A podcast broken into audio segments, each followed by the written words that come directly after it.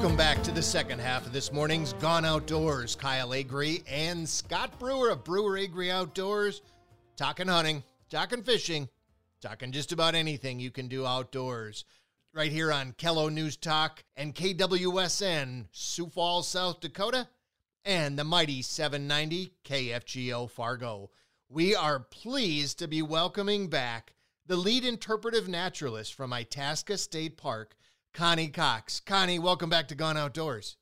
Hey, thanks to be back talking with you guys again. I think we're moving into another season, aren't we? Isn't it great? Uh, you know, we've talked quite often about things that are available to folks who are visiting Itasca State Park, but most of those conversations are are based in the the spring, summer, and fall. And I'm really excited because you guys have some, some things that are available here in the wintertime. And and you know, Scott and I were just at the St. Paul ice fishing show last weekend down in the, the Twin Cities and ice camping, you know, in a portable ice shelter is is something that's really becoming popular and, and it was uh, talked about quite frequently down there.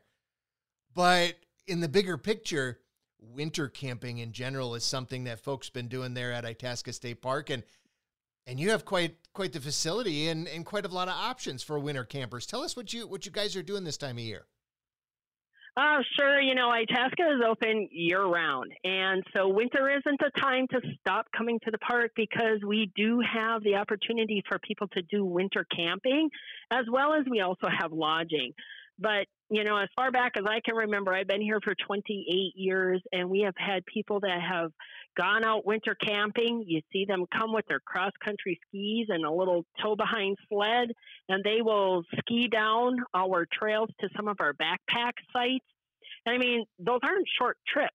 Some of them are just a little over a mile away from our main parking area, but some of these people will go almost five miles in one direction just to do some backpack uh, winter camping, and they love it. They they'll be out there for sometimes two, three, four days, and just uh, enjoying that outdoor outdoor setting.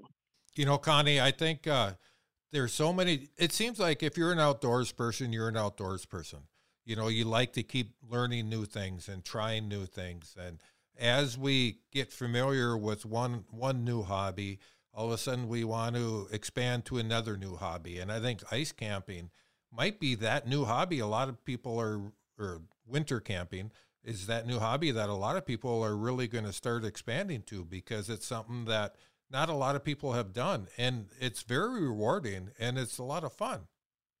Yeah, it is, you know, and, and, uh, it has the equipment has gotten better you know the sleeping bags have gotten better the the clothes we can wear out there have gotten better the the tools we can use and some of the fire starter things have all just gotten better uh, for that because like you said there's a lot of interest and whenever there's interest some genius is going to you know work on creating the better tool to help make that uh, activity enjoyable. And so that's what we're noticing. You know, some of the really cool equipment and gear people bring that you can be out there in your tent and, and you can do some great winter camping and not and not be impacted as quickly by the cold as as maybe you know 20 25 30 years ago. Okay so when we talk you know summer camping we're talking about riding bike we're talking about hiking trails we're talking about fishing out of a canoe or a boat. What are folks doing this time of the year in the park to enjoy that beautiful natural setting well, you know, some people are, we don't have a lot of snow. Actually, today, uh, we just got a dusting of snow on the ground, but it's not stopping people. We still are having people going out to our backpack sites. There's out, people out hiking right now. But we also have, a lot of people don't realize that if you still have that camper and you're not ready to do the rugged ice camping or, or backcountry camping out in the woods, we do maintain some of our campsites in Pine Ridge Campground. At this time of year, you only can have electric hookup, but we do in the wintertime get people who will bring their RV out or they're fishing, uh, you know, these nicer fishing units that they have, like the Ice Castles and other brands that are out there. And they'll park in the campground up there. We have 10 sites that we maintain for the winter, and they'll camp in there. They'll cook outside. They'll do everything they do in the summer, except you wear a few more clothes and uh, you need to warm up a little bit more. But you know, people will still, if we, when we get good snow in Itasca, we have amazing ski trails that people can cross country ski. Some of those are set up for uh, skate skiing as well. We have snowshoe trails. So a lot of people will come and bring their snowshoes, a, a little more affordable recreation activity. You don't have to have all the gear like for, you need for skiing. But we also have snowmobile trails. And some people will walk out on Itasca or some of our other lakes that we have access to, and they'll do some ice fishing as well. So, you know, a lot of the sports and things we like to do in the summer, we just modify them for the winter. So, you know, you don't necessarily hike, you snowshoe, or you don't bike, but you can quickly get around by skiing. And so it's like you said, you find the sport you like, and then you, you tweak it, you modify it, and you keep on getting out in all seasons to do it uh, winter lodging has been incorporated. When the uh, the Four Season Suites were constructed in um, about 2005, the decision was made to make those winter lodging as well because we had a lot of people asking, and so we have a 12 units. Uh, they're kind of like a motel hotel style, but they have kitchenettes in them, living room with cable TV, your own bedroom in there, bathroom. So you know you can come and have those services, and they modified the ski trails so they come right up to that parking area. We're trying to make it that literally right outside your door.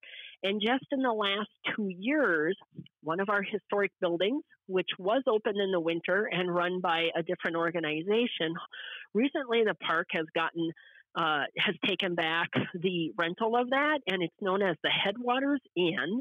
And it's really a kind of cool spot because if you have a group of friends it has six units that you can rent. You basically rent a bedroom, but it has a shared common areas in the center, and there's a beautiful stone fireplace, a shared kitchen.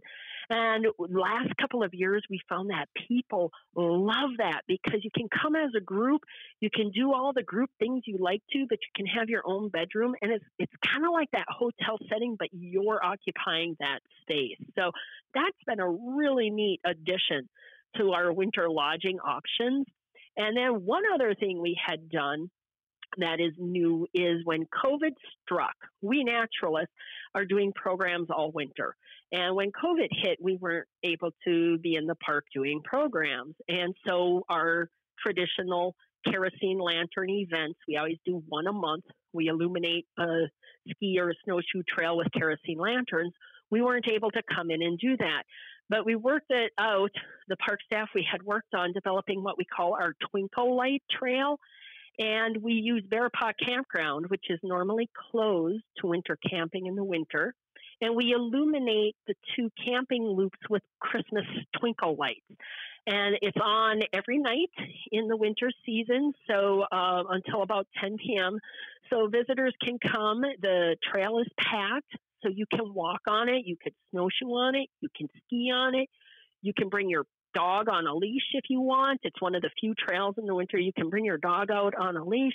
And the people love it because of those Christmas lights glistening off the snow, the beauty of the trees with snow, and it's something that's on every single night through the winter season. So we really are trying to get that winter recreation opportunities at Itasca going so that people can get outdoors because that's that's a cool thing about living like in Minnesota and northern, you know, just North Dakota, South Dakota.